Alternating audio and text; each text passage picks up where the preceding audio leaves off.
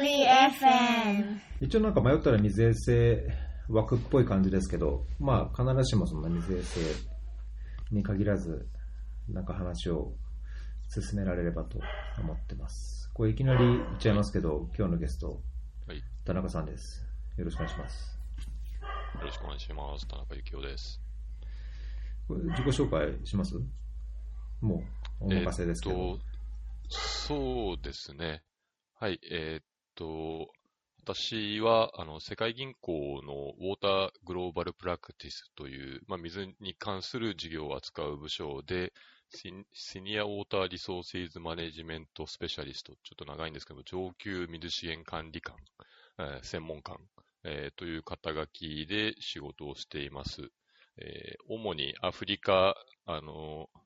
英語圏アフリカの国を中心に、ただまあ、世銀、必ずしも地域限定するわけではないので、時にはあのイラクのことをやったり、時にはスリランカのことをやったり、えー主、えーの水関係。で、まあ、これまで、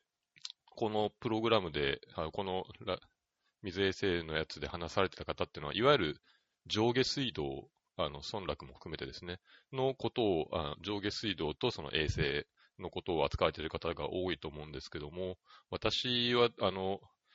の専門はどちらかというと水資源と言われるもので、あの、もっと広い流域、あの、川全体で水がどれぐらいあるかとか、で、それ、あの、今後地、地域でどれぐらい水が必要になるか足りないかとか、あるいはその洪水が起こるか起こらないかとか、起こるんだったらじゃあどういう対策が必要かとか、えーそういった、あの、ものを、えー専門に、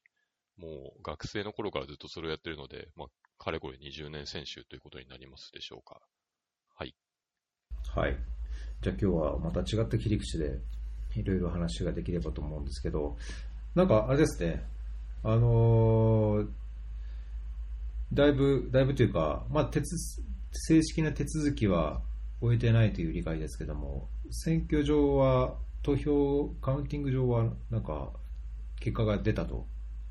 いう理解で。そうですね。いいすかね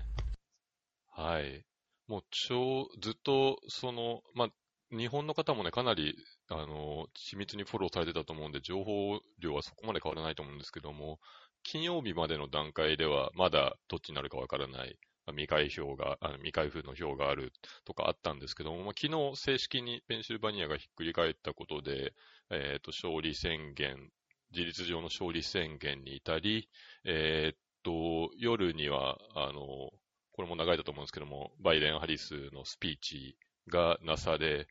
あの、久しぶりに、あの、アメリカが祝福ムードに包まれたなっていう、まあ、心から本当に、あの、アメリカ人の友人に、あの、おめでとうと言った、まあ、ごご近所でもなんかちょっとした広場に集まって、ディスタンスしながら、あの、軽い、こう、乾杯みたいなのをやってたんですけども、へもう本当に常にその憎悪まみれる、双方の攻撃まみれる日々がずーっとこの半年間ぐらい続いていたので、まあも当然今後いろいろな荒波は、あの、あることは間違いないんですけども、一旦だけそれを忘れて、でみんなで一緒になろうって、まあそしてバイデンも言ってますけども、あの、ヒールが必要だっていう、あの、まあひ本当に喜ばしいひとときでしたね。家族も娘も興奮してましたし、あの、カマラ・ハリスのスピーチはこれまでの中で一番良かったですし、感動的でしたね。確かにね。いや、うちも子供が学校でそういう話を、その、話をよくしてたのか、いや、あといくつ取れば、選挙人なんとかいくつ取ればどうなるんだよ、みたいなのを子供が言ってたんでね、なんか、子供まで巻き込んで、こんな大騒ぎになるもんなんだなと、ある意味こう感慨深いところありましたけど。本当に子供たちの関心がすごい高いのが印象的でしたね。うんうちの娘も、我々は夜、投票、あ開票日の夜はもうすぐ、あの、まあ、翌日会議もありますし、あの、布団にむ向かったんですけども、子供だけは、あの、テレビの前に布団敷いて、ず逐次チェックしていたので、えーまあ、いい経験になってるとは思いますね。うんまあそしてまあ非常に本当に歴史的な一幕に立ち会えたっていうのは貴重な経験でしたね。確かにね。いやね、あのーそのトランプ大統領については、こうエチオピアも関連する、こう、なんていうのかな、トラブルというのか、騒ぎがあって、要はそのナイル川の流域におけるその水資源、水利権の話で、まあ、エチオピア、あの多分多くの方ご存知だと思いますけど、えっ、ー、とルネサンスダムっていうあのグレートエティオピアン・ルネサンスダムゲルゲルドっていうのかな、ガードとかゲルドとか。かな、えー、っていうのを作ってて、えー、っと貯水を始めてしまったと。で、まあ、エジプトはわわわわ騒いでて、なんかその後、今年はなんかすごい、あの、稀に見る大雨で、えっ、と、エチオピア国内もそうだったんですけども、まあ、ナイル川下流でも、あの、洪水が起きたので、逆にこう、取水、あの、あ、貯水か、貯水してたことがいいんじゃないかみたいな話も、こともあったんですけども、まあなんか、それについて、あの、アメリカの大統領がこう発言したっていうのもあって、だいぶ騒ぎも一時期はあった気がしますけども、そんな報道にも触れてましたか？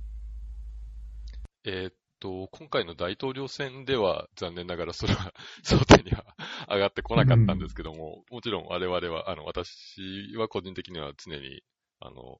動向はウォッチしているんですけども、おそらく多分 GERD について若干の背景情報を視聴者、視聴者、うん、リスナーの方にあの与えた方がいいと思うんですが、あの、 GERD は、まあ、アフリカ最大級の、あの、ダムでして、えっ、ー、と、まあ、一番でっかいのはカリバダム、あの、アスワンハイダムに、次はアスワンハイダムなんですけど、次に位置する、えっ、ー、と、貯水容量で言うと、まあ、これあの、言われてもわかります74 billion cubic meter ですね。740億立米。で、まあ、比較の対象としては、日本最大のダムである徳山ダムが、確か6億とか、6億5千万とかなので、0.6 billion cubic meter ですね。ちょちょうどだからその10倍ぐらいの貯水量をあの有すると。で、えっ、ー、と、日本ダムっていうと、まあいろいろその、ね、飲み水とか、あの農業用水っていうイメージがありますけども、ガードは、あの、純粋な、あの、発電、水力発電ダムで、えっ、ー、と、6000メガワットの、あの、発電容量を要すると。で、まあ、これはそのエチオピアの今のあの発電、全国の発電容量を、まあ、あの3倍にするような、あの、非常に大きな、あの、ポテンシャルがある。場合によっては、その、隣国に売電する、あの、可能、余裕も出るような、あの、規模のダムです。で、まあ、今日も、あの、一郎さん、あの、停電で直前まで ドタバタされてたと思うんですけども、やはり、まあ、途上国においては、あの、人口の伸びが非常に大きくて、なかなかその発電容量っていうのはそれに見合った、あの、容量をキャッチアップできないっていうのは、どこの国でもあるんですけども、まあ、エチオピアは人口、あの、増加が激しい、あの、著しい中で、まあ、電化率の低さが問題になっていて、まあ、その、あの、えー、っと、救済策といいますか、との、まあ、大きな希望が寄せられて、えー、建設、計画自体はもう何十年も前からあったんですけども、まあ、その悲願、あの、ようやく資金も、結局、あの、すいません、あの、ドナーとかは、やはり、あの、下流の国との、こう、このような対立というのをもう予見していたので、うん、どこも資金を出さずに、最終的にエチオピアが自前でかなりファンドして、加えて、中国が、あの、幾分かのその支援をして、まあ、ようやく2011、2年かな？に建設が始まり、えー、っと、よ、今年に、去年になり、まあ、完成が見えてきたと。で、今年の夏、まだあの、100%の完成ではないんですけども、一部の淡水を始める今年の雨季にですね。ということで、えー、去年の秋頃からその淡水をめぐる、あの、交渉というのが、あの、流域国、ナイル川自体は流域国11カ国あるんですけども、その、このガードに、ま、関わる部分っていうのは、青ナイル川の流域国であるエジプト、スーダン、エチオピアの3カ国で、えー、行われてきました。で、なんでそこでトランプがっていう話になると思うんですけども、あの、ここでですね、あの、トランプ外交は、まあ基本的にこう、世界中のところにいろいろ口を出して、お金は出さないけど口を出して、あわよくば、あの、何かしらの外交的成果を上げて、それをまあ自分の、あの、手柄にしようというのが、あの、トランプ外交の一つのアプローチだと思うんですけども、まあ、それを各国でも展開している中で、このガードも、あの、を、あの、締めたと。あの、ここで、まあ、世界の警察である、うん。あるいはあった、あの、アメリカがうまく話をまとめれば、まあ、ノーベル平和賞にも一歩近づくし、あの、次の大統領選挙の、あの、ポイント稼ぎにもなるだろうという、まあ、あの、まあ、明言はされてませんけども、あから、明らかにまあ、そのような、あの、モチベーションから、あの、アメリカが、あの、参加国をアメリカに呼び寄せて、えーっと、交渉の、あの、メディエーションをすると。あの、もちろん、あ、そうですね、仲裁をやるというふうに、えー名乗り出ました。で、えー何度か、あの、月に1回ですね、あの、大臣たちが、あの、えちらおちら大西洋を渡ってアメリカまで来て、あの、なぜかこれが財務省、外務省じゃなくて財務省で、あの、その交渉を重ねたという経緯があります。ただそれは残念ながら、あの、不調に終わり、えーっと、今年の2月頃かな、えーに、えー交渉が、まあ、決裂して、今度その、あの、交渉の舞台が、あの、au ですね、アフリカユニオンに、え移り、えその後、COVID が起こるも、バーチャルで交渉が重ねられ、えーほとんど結論、あの、合意は得られない、えー中、えー一応、あの、渇水っていうものがどういうものかっていう定義だけ 合意したっていうのが、まあ、唯一の成果と言えますけども、えっ、と、もう1年ですね、交渉が始まっあの、正式な交渉が始まってから、えー進んでいます。で、その部分淡水は、あの、今年の夏に、あの、正式な合意が行なされないまま、あの、刊行されまして、えっと、まあ、幸い、あの、大雨が降ったので、あっという間に、えー4.9ビリオンだったかな。だからまあ、ほとんど徳山ダムの、あの、容量すべてみたいのが、1週間ぐらいで、あの、溜まり、えっ、と、懸念されていたその下流国エジプトの、へのその流量減少っていうものほとんどなく、むしろそのスーダンは100年に一度と言われるような大洪水に見舞われながら、あの、今に至っていると。もしもまあ、これはもう完全にたらればの世界ですけども、ガードが、あの、完成して、あの、ダムの貯水容量に、まあ、余裕があれば、まあ、下流の洪水が抑えられていたことは間違いないですね。うん。そちょっと僕も全然無知で恥ずかしいんですけど、これ水を溜めるのは淡水っていうんですね？貯水っていう。あ、そうですね。えはいーこれは、えーダムに水を溜めるときに基本的に淡水ですか、まあ、水田とかにも使うとかって書いてますけども。ああ、そうですね。はい。水田も淡水ですしう、ん水をたたえる、え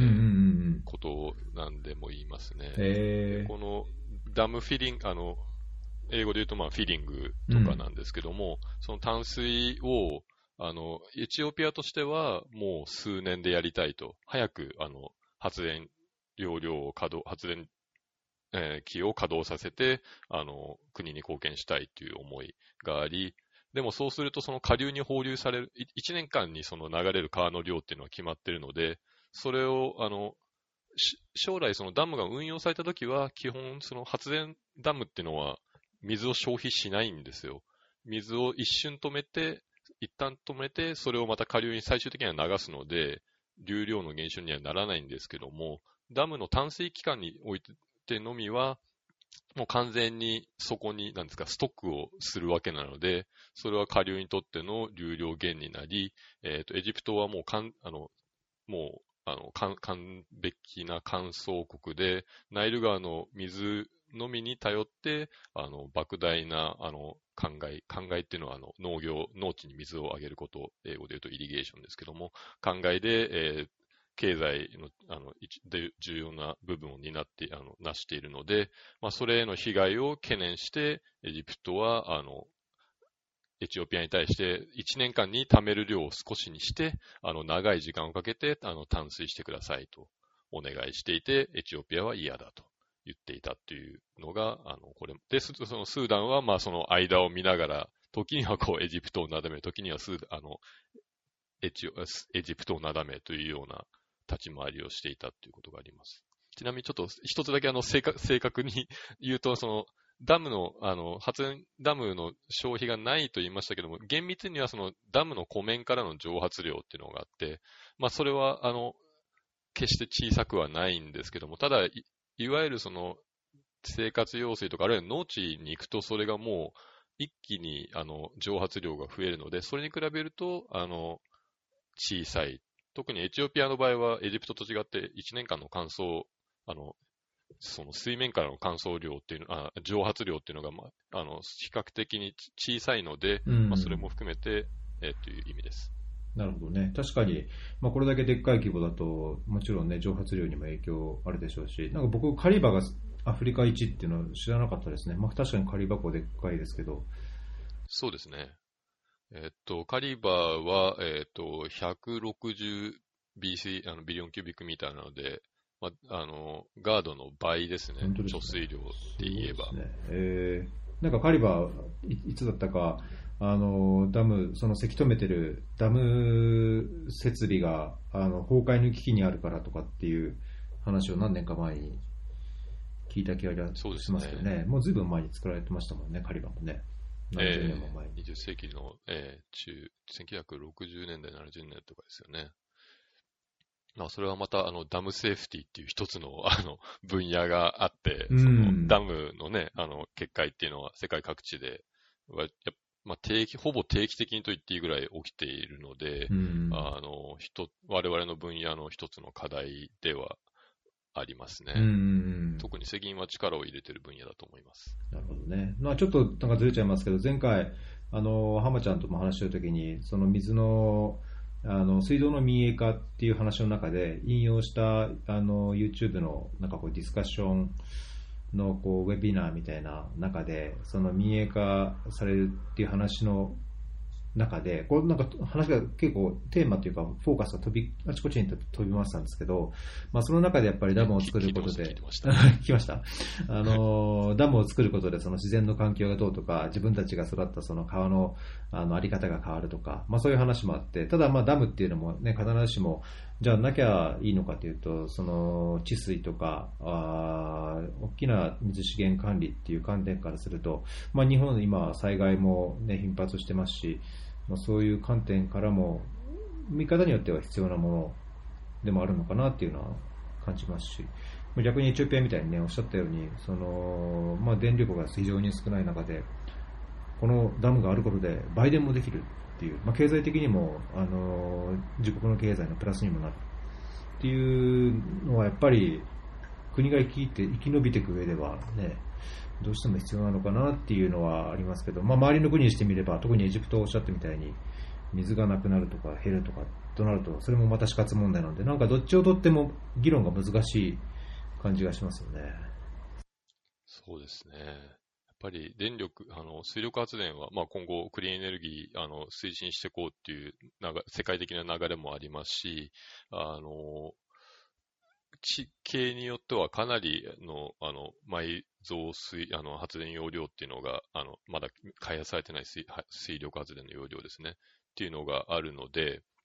まあ、ブータンとかね、ブータンなんかも完全にそれで、あの、経済を成してると言っても過言、インド、あの、その急峻な地形で電力を作って、それをインドに売ることで、まあ、今 GDP3、4千ぐらいありますよね。を成している。まあ、っていうのはありますし、ラオスとかもそれに近いものがありますし、まあそういう意味で、エチオ、ええあの、メコンの、で、メコンの支流で作った電気をタイに売ることで、かなりの、あの、経済的な利益を受けていると。で、エチオピア、アも隣国のスーダンなんかも、喉から手が出るほど電力が欲しいので、まあ、それを、あの、作り、まあ、まず自国に届けることが先ですけども、あの、他国に、あの、それを売るというのは、まあ、大きな経済的なポテンシャルになるでしょうし、あの、まあ、ダムの用費については、まあ、これ本当に、もうこれを一生、あの、議論しているの方もいるので、あまりこう、深、深追いはできないんですけども、まあ、事実として、あの、あるのは、やはり、えーっと、ある程度、あの、毎年雨が一定量降れば、降るのであれば、あの、それに応じて、あの、渇水対策なり、あるいはその、洪水対策をすればいいんですけども、まあ、皆さんご承知の通り、とっても少ない時もあれば、とっても多い時もあると、えーいう、えーこの世の中で、しかもそれが、あの、気候変動に、あの、影響によって、まあ、どうやら、あの、その、インターニアルバリアビリティ、あの、えーっと、年変動ですか、年ごとのその変動の幅っていうのは、あの、広まる一方であるっていうのが、あの、多くのモデルが予測していることなので、まあ、やっぱりそれに対抗するためには、まあ、例えばその節水とか、そういう、あの、下流側でのあの努力っていうのもあの、ある程度は有効でしょうけども、やっぱり大元として、あの、川の流量を安定させる、供給される水を安定させる。多すぎたらそれをダムでカットする。少なすぎたら溜めてたダムの水を放流するっていうのは、あの、有効なアプローチである。まあ、あとはその環境への負の影響をどのようにあの最小化するかっていうところだと思いますね。まあ、完全になくすっていうのはやっぱり一部の人はね、もうダム、すべてもう既存のものも潰してしまえと言ってますけども、それはなかなか難しいだろうと、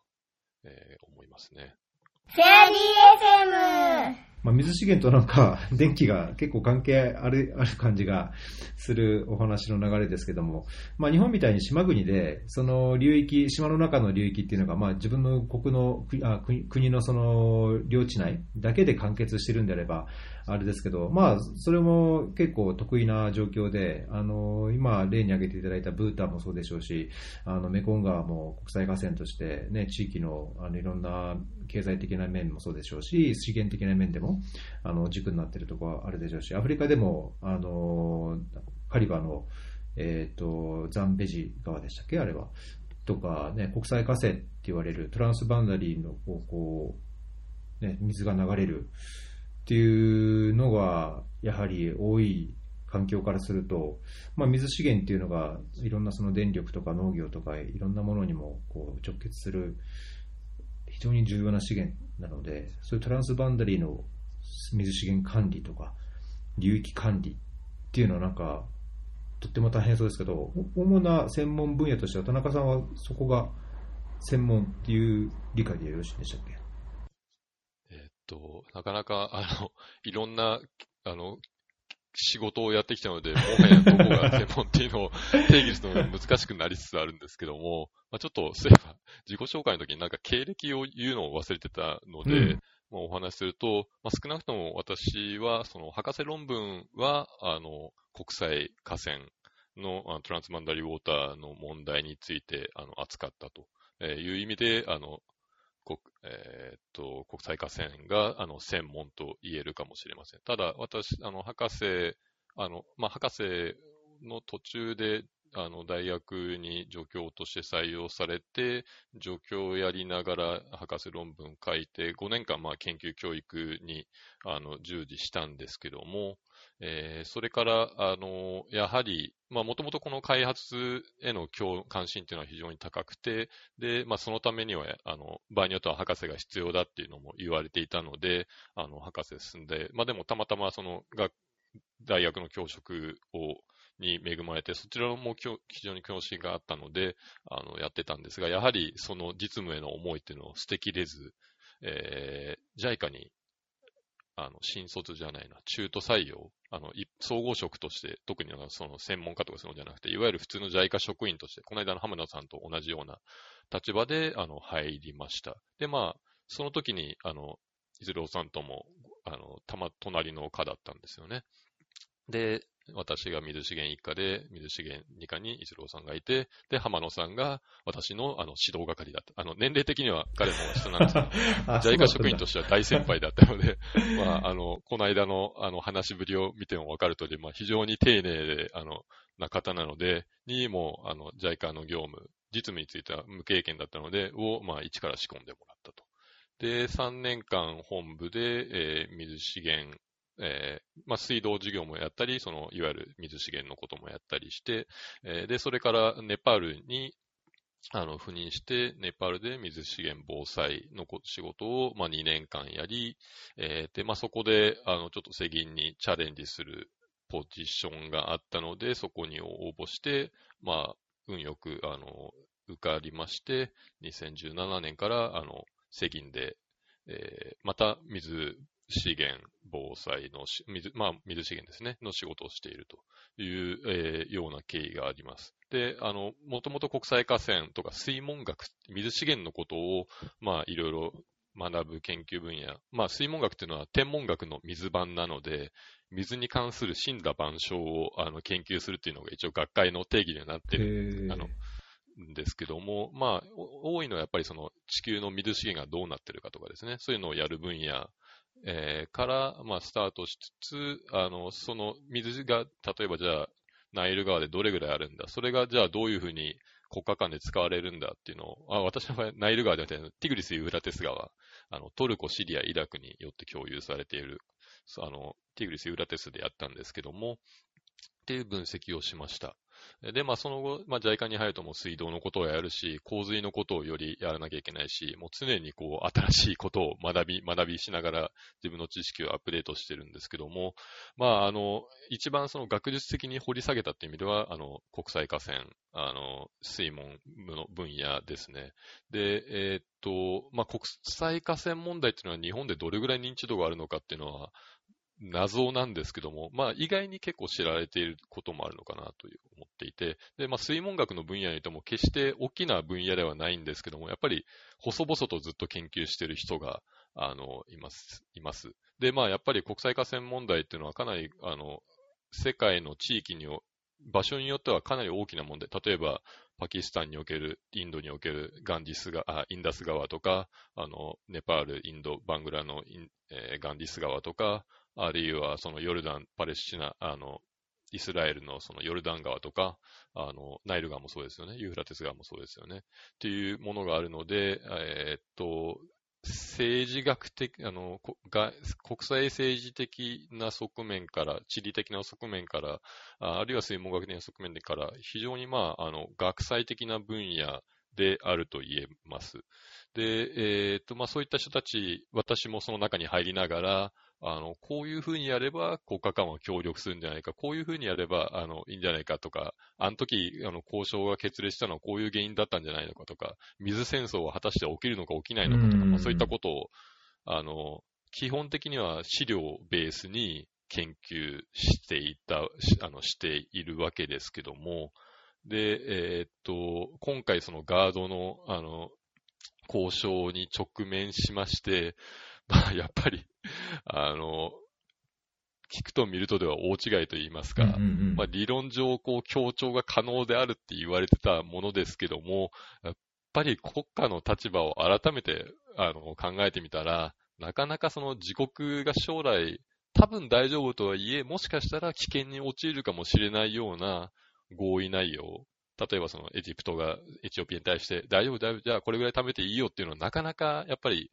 手放しでは言えないというか、言うインセンティブがほとんどどこにもないですよね。で、同様にエチオピアも、そのエチオピア、あの、まあ、多分こんだけ雨降るだろうから、じゃあ、エジプトにこれだけの水利権認めようっていうふうにやるのは、やっぱり何かがあった時のことを考えたら、それができないっていう、お互いのその譲れなさがもうまさにぶつかる、あの、アリーナなんだなっていうことを、あの、この、リアルタイムで見ながら強く感じていた次第です。いや、まあ、国際約束とか、まあ、国際約束なのかな、国際的なやっぱりそういういろんな協議した結果としての成果って、結構簡単に保護にされるというか、あのね、無視されることもありますし、まあ、それが至っては戦争になったりもしますし、まあ、そうこういう、まあ、最初の話にあったように水資源、たかが川とかとはいえ、いや、それが電力になり、あるいは考えのための必要な資源になり、まあ、生活の基盤となったりすると考えると、まあ、本当おっしゃる通り、理屈とこう建前だけで簡単にホイホイとなんか合意したりできなそうですよね。なんかやるやってると、キリキリ、胃がキリキリしそうな仕事ですね、それ。そうですね。で、なので、まあ、あの、専門っていうふうに、なので、ちょっと言葉に詰まったのは、世界銀行自身も、あの、国際河川まあ、あの、の、名だたる、あの、研究者の人をあの内部に抱えていたり、あの、いろいろ関心は高いんですけども、やっぱり直接的なその交渉っていうのは、あの、第三機関として口を出せないんですね。で、出すべきでもないですし、どっち、どうしてもやっぱりどちらか、完全にニュートラルなものっていうのは存在し得ないので、あの、我々も今回、あの、オブザーバーという形でそのアメリカのリードするガードの交渉に立ち会ってはいるんですけども、あ我々と私自身はあの立ち会ってないですけど、うちの総裁ですね。あの、プレジデントが。えー、でも、まあそこでやるのはあくまでこういった情報がありますよ、過去にこういうことがされていましたよっていう情報提供だけで、まあそこにはまあ恣意性もなく、あの、中には立ち入らないと。で、まあドナーとしてやることは、あの、そういったとあの、問題がこう、顕在化したときに、あの、必要となる情報とか、まあ、日頃からその流域国間が強調できるような、例えばその観測ステーションを整備するとか、あるいはそのダムが決壊したら困るのはもう全員が困るので、場合によってはその国境を越えて下流のまで洪水が広がったりするので、さっき言ったダムセーフティーですね。を、あの、ちゃんと各国で、あの、強化する枠組みを作って、まあ、あの、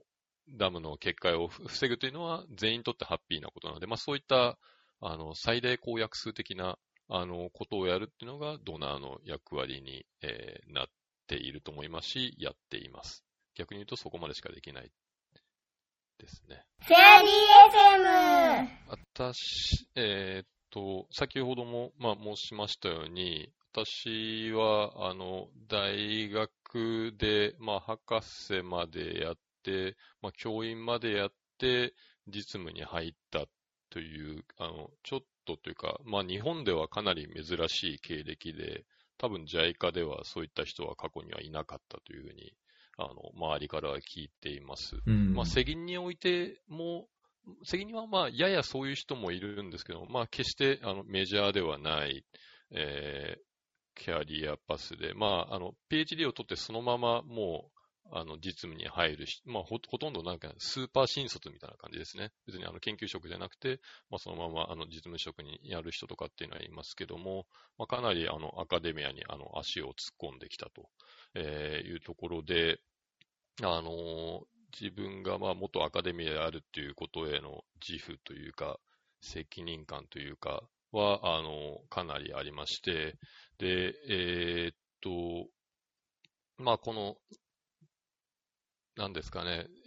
今世の中って、あの、まあ、日本っていうのは大学院重点化っていうのが2000年頃から始まって、うん、博士が増えて、だけどその受け入れ先が見つからなくて、えー、で、まあ企業も大学もこう手を焼いてしまっている。で、あの、博士っていうのはなんか使えない人材だみたいな、いう、あの、空気が蔓延していたと理解しますし、今もそれは 変わらないと思うんですけども、私自身はやっぱりあの、博士、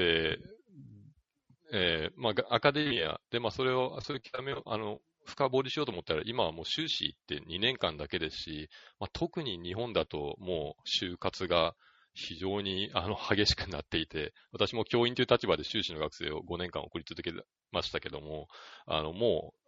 事実上最初の数ヶ月、半年ぐらいオンボーディング、あの、慣れることですし、で、そう言ってるうちにこう就職活動が始まって、で、まあ、その傍らで、なんとか修士論文を書くみたいなところなので、うん、なかなかその、いわゆるアカデミックなもの、営みをするっていう機会が、まあ、限定されている中で、まあ、やっぱりそれを本格的にやるのは博士なのかなというふうに思っていて、で、かつ、そこで、あの、やったことっていうのが、結局、僕自身もその、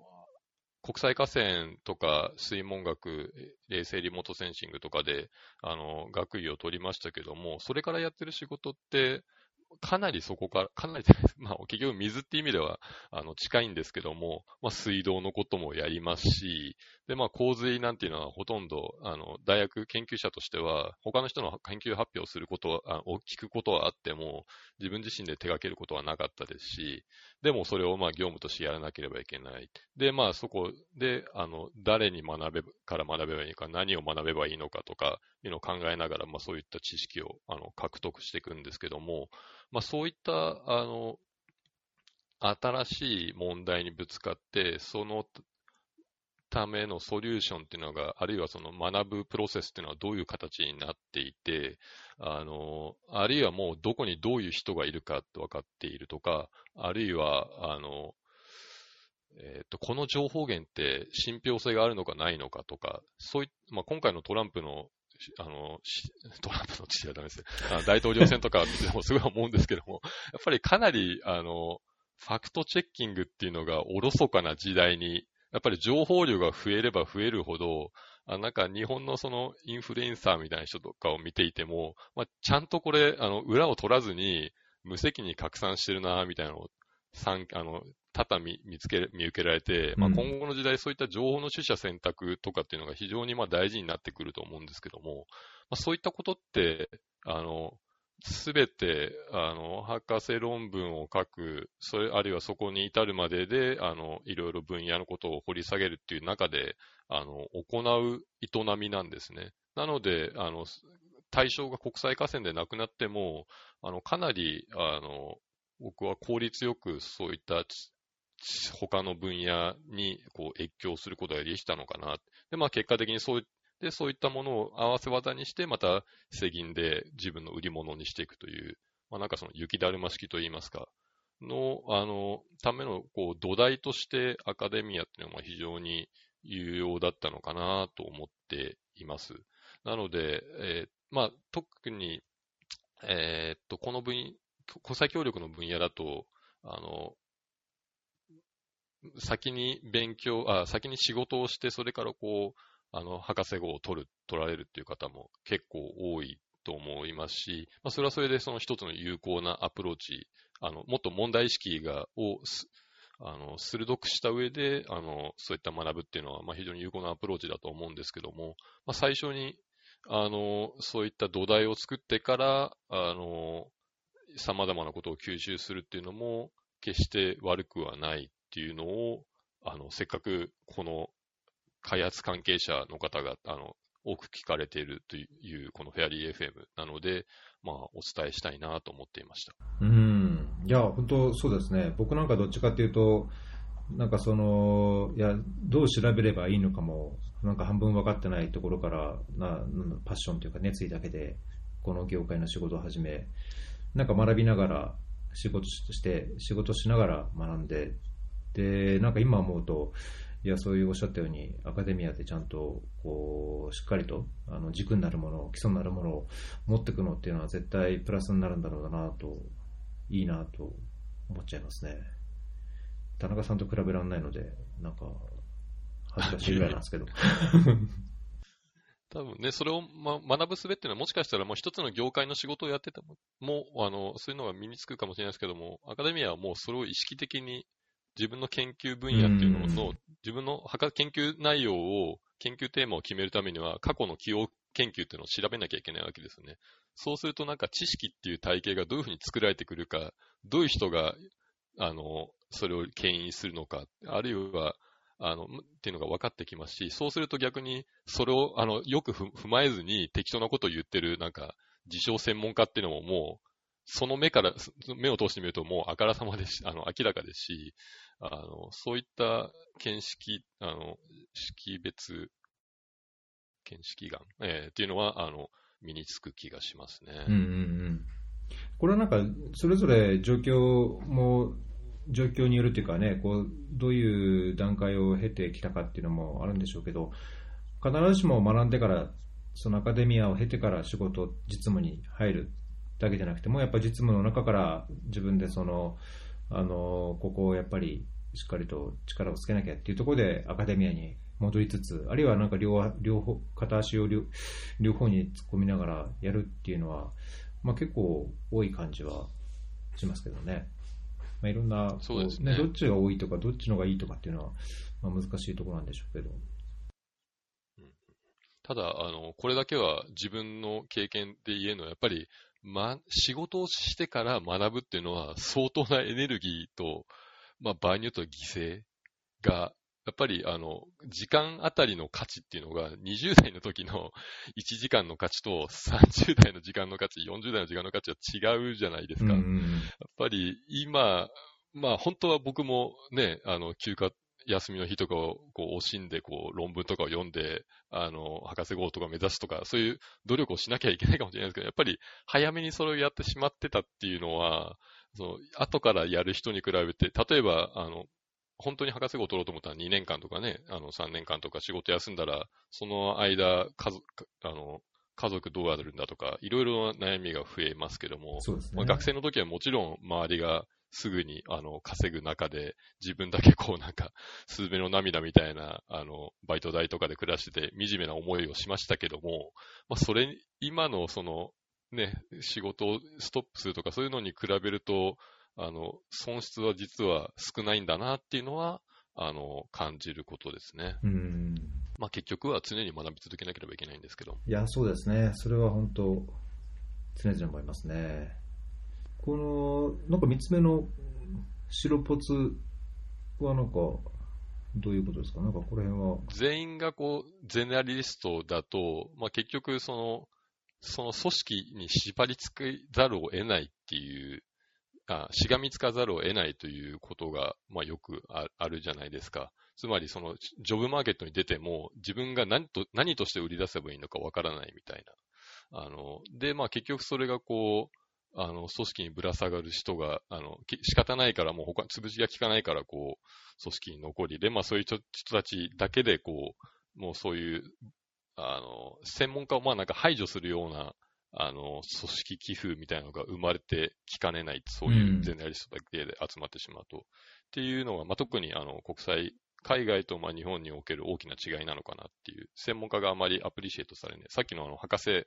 あの、PhD ホルダーが歓迎されないというのに通ずるところもありますけども、まあそれって、あの、ちょっと、あの、組織にとってあまりいいことではないのかなっていうふうに思ってたっていうことですね。なるほどね。はい。じゃあ、この辺で前半のエピソードを終わりにしたいと思います。えっと、いくつかあご紹介というか連絡事項ですけども、えーフェアリーではお便りフォームという Google フォームを準備してます。えーっと、リスナーの皆さんから、まあ、いろんな方がホストになって番組を配信してくださっているので、えーいろんなコメントや感想や、まあ、もっと聞きたい点など、ご質問などあれば、ぜひ、えー匿名で、えーっと投稿できますので、えー遠慮なくご連絡いただければと思います。あと、コメントは、あの、ハッシュタグ、フェアリー FM で、ツイッター等でも、えー受け付けてますので、えー何かあれば、あお気づきの点、コメントしてください。フェリー FM